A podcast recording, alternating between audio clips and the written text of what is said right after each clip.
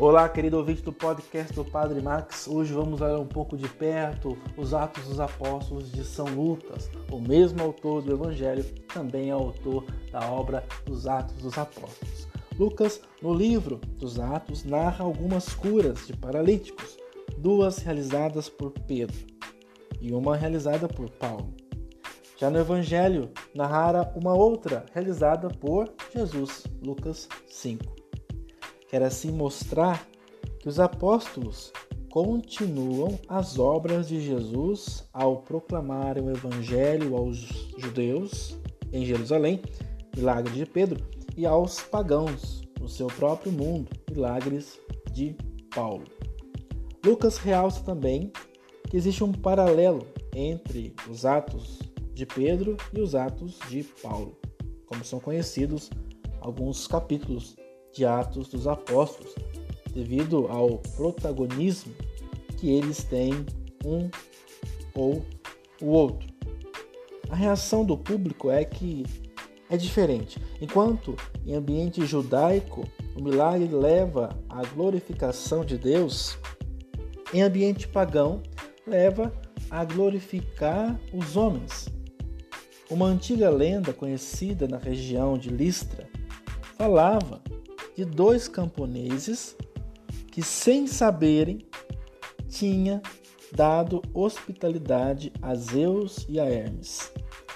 Hermes era o deus da saúde e Paulo, acompanhado por Barnabé, tinha curado o paralítico.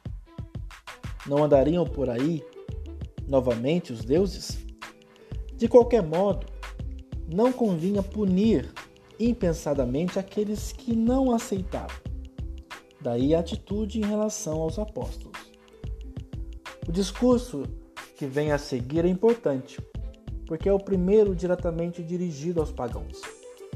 Não são citadas as escrituras, mas convidam-se os pagãos a converterem-se dos ídolos ao Deus vivo e verdadeiro, Criador todas as coisas.